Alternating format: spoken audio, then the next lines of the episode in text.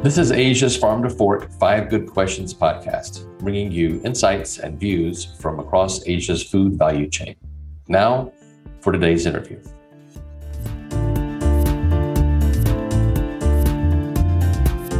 Hi, everybody. I'm Duke Hipp, host of Asia's Farm to Fork Five Good Questions podcast. And, uh, you know, all of our episodes are special. We, we like to think that at least, but this is a particularly special one for us today. We've got uh, a few reasons we're excited. One, is Earth Day, which is a big uh, a big day uh, for this in this discussion, especially.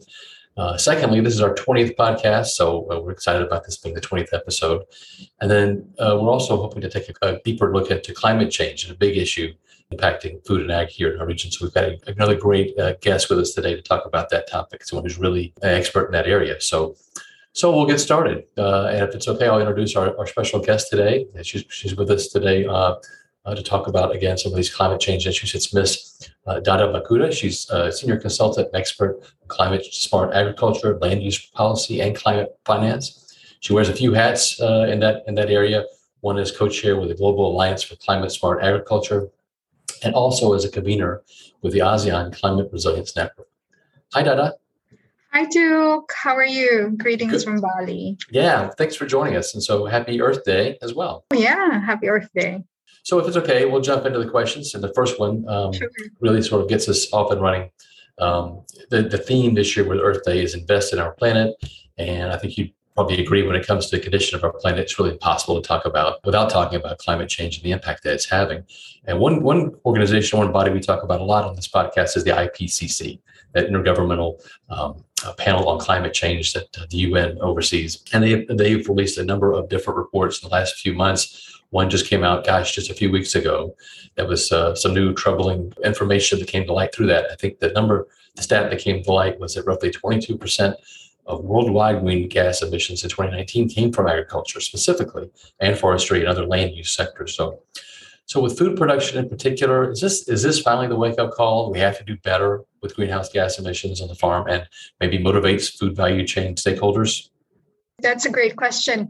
I think we have reached a point when we look at climate change per se is no longer debatable. There's a huge amount of acceptance as before there it's largely been debatable. But and I'm so glad with this development because at the beginning there's been resistance, but the biggest struggle or work that we have done has been really connecting the impacts of climate change and the role that the sector has to play, both agriculture and food system into contributing to the impacts of climate change. So it, it's both suffering from the impacts of climate change, but it's also a contributor. Hence, the solution is also lying within this field. There are so many technical solutions that need scaling up that's coming up within this field.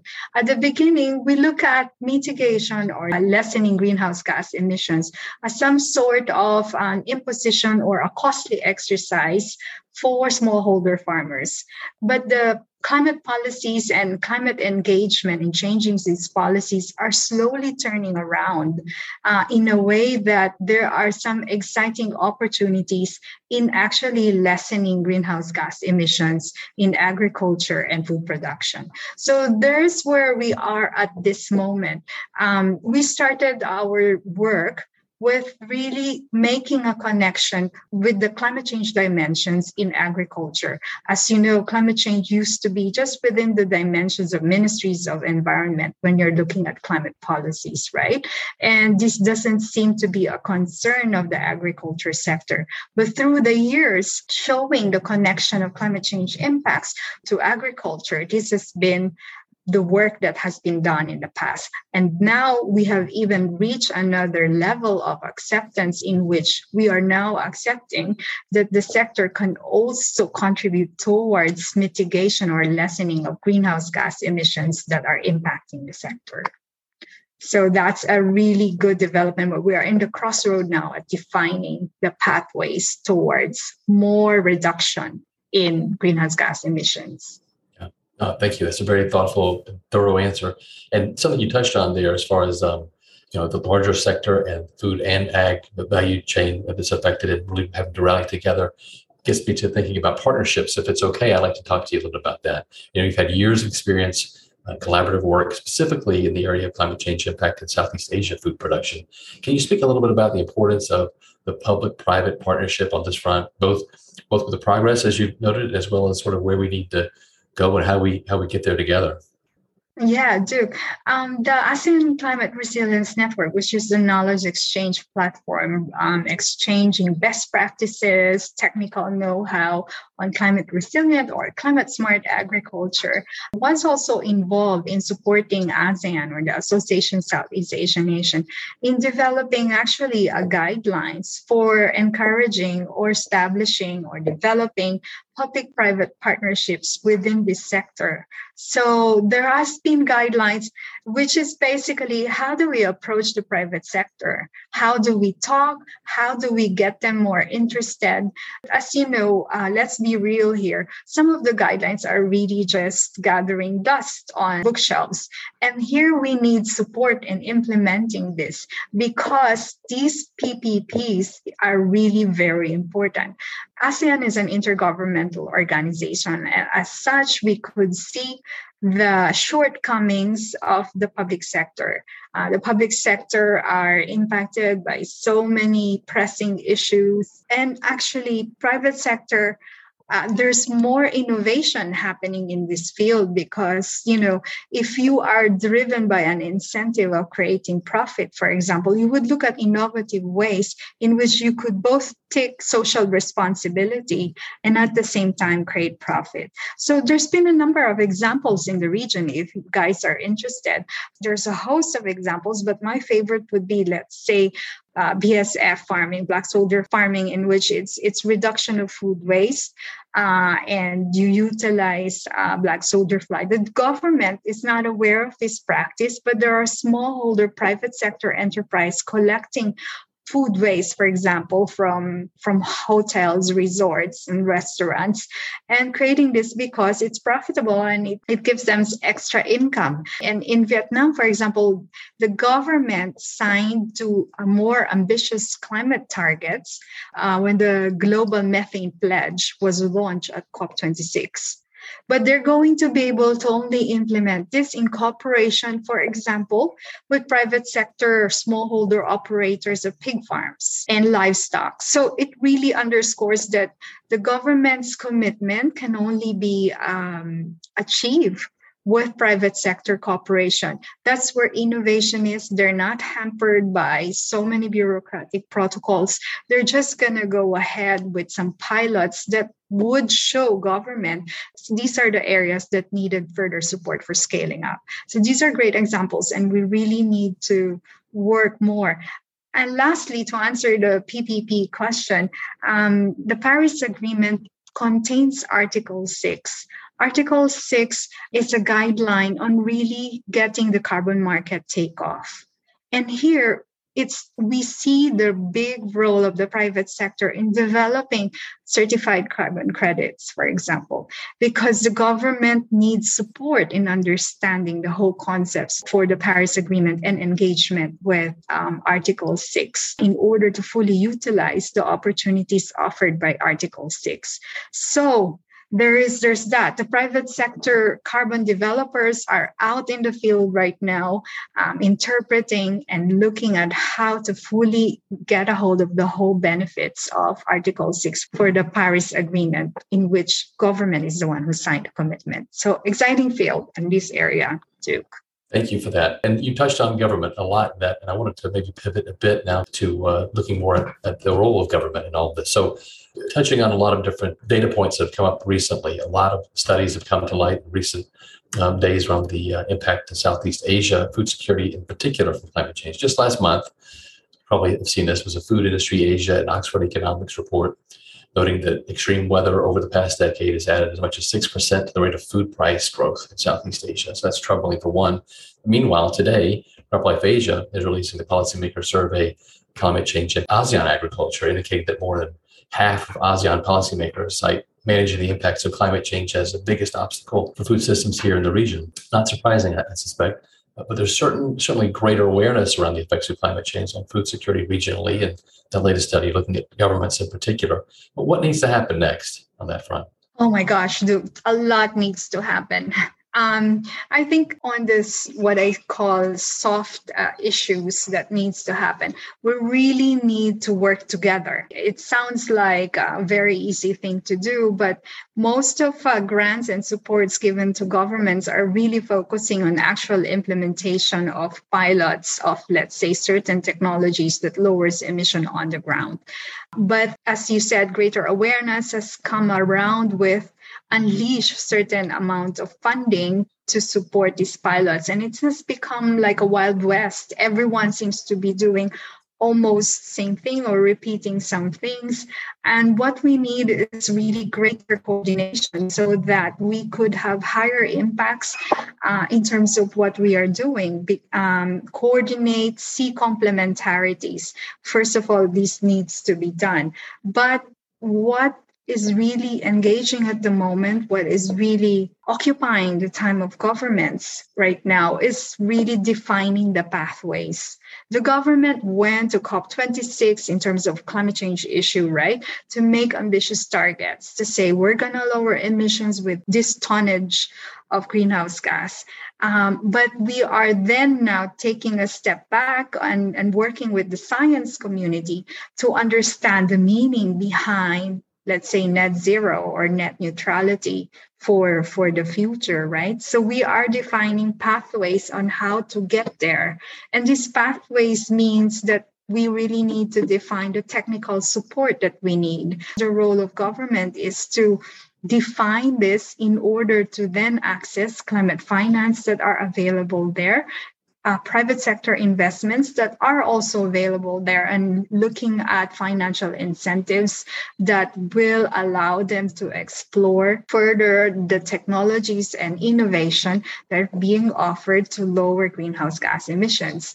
Um, we need to also put out more of the best practices that are happening. I mentioned like one or two, like the black soldier fly. I mentioned also low emissions livestock that's being supported.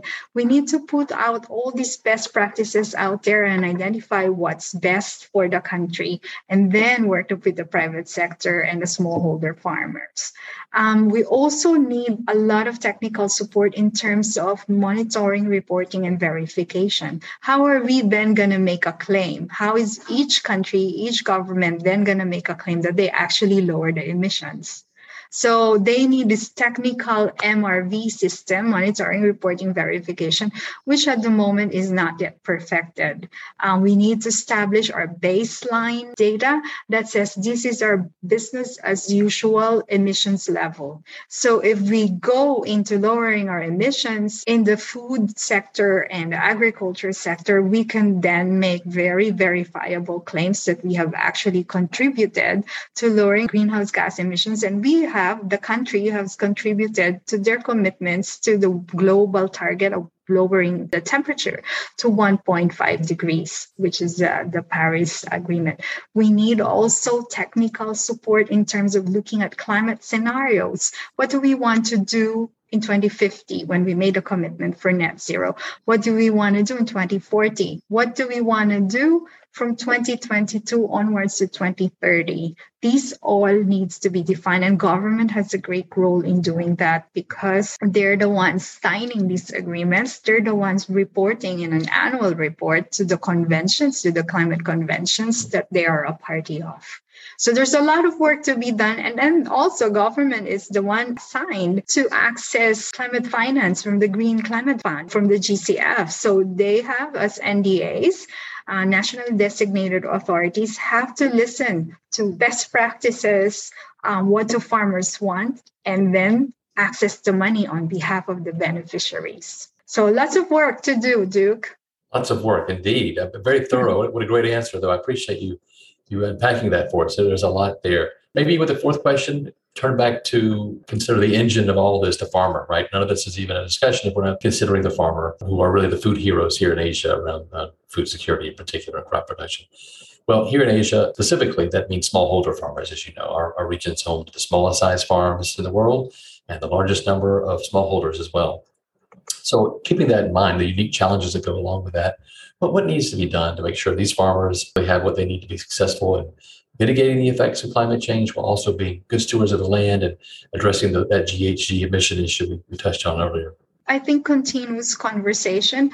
I really like the message of One Farmers Organization, where they wanted to be not merely implementers of solutions that technocrats have thought of for them to implement. Their capacities need to be built up so that their solutions are already incorporated as part of technical solutions and rather than as mere implementers. The continuous awareness as well of the connection between their practice and impacts to climate change and their contribution to lowering these impacts or mitigating these impacts need to continue going on. And so I really say hats off to the farmer organization representatives who has never given up uh, on engagement with the conventions like UNFCCC because you know they are not assigned as negotiators government sits down as negotiators, but um, it, it's it's farmers who are merely thought of as implementers of solutions thought of by others. So there has to be greater inclusivity in terms of these solutions and greater awareness being brought to the farmers of the connection with climate change and what they are doing and the greater role that they play in the solutions rather than merely looking at smallholder farmers as contributor. Let's say when you look at crop burning, it's often the farmers being blamed, but they need more solutions and they do have solutions. So these solutions, for example, since the 80s, have had several solutions of reduction of crop burning when we look at rice farming. And there needs to be greater incentives for them to shift to these practices. Mm-hmm. Thank you for that. The fifth question is, is, is here at hand. And so with this one, we usually kind of lighten things up a little bit. We talk about some very serious topics, and you may want to expand on one of those serious topics as well. Certainly, climate change is the, is the one we're discussing here today. But is there anything you might look at in the next five to 10 years and you think, this is something that's going to be, we're going to see some progress as sort of a game changer that's coming on the horizon if you were to make a prediction? Yeah, well, Duke, there's often like an emphasis looking at long-term strategies, right? But then we are also then looking at short-term what we are doing now. And in fact, Duke, I think that our experience with the pandemic, COVID 19, in which we saw quick mobilization of government to respond to this uh, crisis, this provides a model of how we should also respond to climate change in, in the long term, because both short-term uh, response and long-term response to pandemic and to climate change draws parallelism. And so I would like to actually share a picture, Duke, you're seeing this now. This is a visioning exercise of in the long term and in corresponding to the 2050 pledges that the government want what do they want to see? Governments and then representatives of stakeholders what do they want to see in 2050 so in 2050 when their climate pledges have hopefully been achieved what they wanted to see these are not final and not formally endorsed, uh, but there are key phrases that we can be guided. We wanted to see resilient, low emissions Asian agriculture that's biodiverse, pollution free, and an agri food system that provides healthy and nutritious food for all by 2050 in Asia. Then we did an exercise with this picture of 2050 to 2040, what do we want to do? 2040 to 2030, what do we want to do? But then the most recent, 2030 to 2022, what do we want to do in these next 10 years? You've asked me uh, quite a short time in the next 10 years, what do we want to do?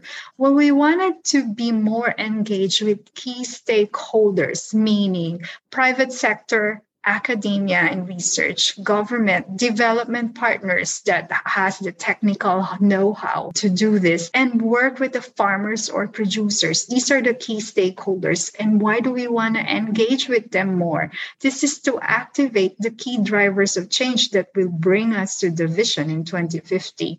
To activate the key drivers of change, we see government policy as an enabler, opening up of finances, looking at technology technology and innovation, and continuously looking at increasing awareness and education. So, Duke, I know you asked me to um, make it fun and light as uh, the last answer to this last question, but it's kind of serious, right? But but there's an enormous work to do, and so in the next 10 years to answer your question. It's really engaging in such a way that government policies are crafted to bring us to the 2050 vision. Financing is more open. We really had to break down the doors of the gcf as well as to really attract innovations from the private sector and, and establish more PPPs and really entertain as well innovative ways of approaching an agri-food system and continue to work on awareness and education. I think so many stakeholders are out there doing this now. What we need is to coordinate our effort so that we all know it's contributing to 2050. And I think that's the task at hand, Duke. It's a great answer. And I think we're all working towards the same thing in 2050. And those benchmarks along the way, getting there is going to be the real journey and the challenge, I think, for every part of the food uh, supply chain. And let's not forget, too, there's war, and we're not yet super feeling it in the Asian region. But there has really been perhaps disruption in the supply chain that we are going to experience soon. Yeah, absolutely. No, we, we touched on that. You're absolutely right. Between COVID and the conflict and uh, climate change, the three big C's, there's been a lot affected the food production and food security here, and more to come, unfortunately. So a lot of work to do. You're officially off the five good questions hot seat. We appreciate you. Thank you so much for joining today and for your insights on climate change here. And happy Earth Day. Thanks for tuning in. We hope you enjoyed today's podcast. And if you did, please rate, review, and subscribe. We look forward to bringing you another Five Good Questions interview